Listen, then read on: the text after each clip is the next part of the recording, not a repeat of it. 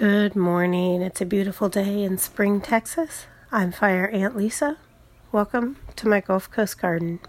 Today's topic is season. Planting things in season is the way to have success.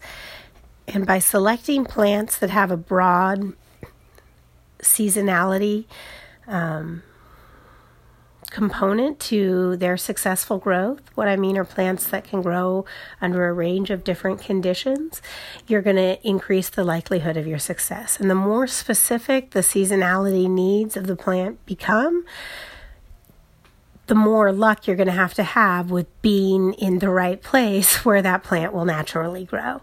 And um, trying to sort of think about those things is how you can balance having harvest in your yard. So, since I live in Houston, a plant that does grow pretty much every day of the year without hassle are collard greens. And since I'm trying to share with you a method that I can guarantee will work, um, that is why I recommend starting with collard greens.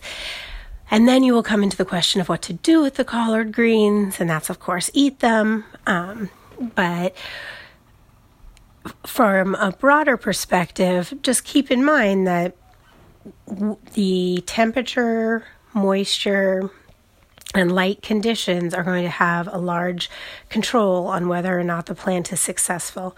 And learning about where the where that plant would naturally thrive um, can help you decide whether or not it's going to be a success for you.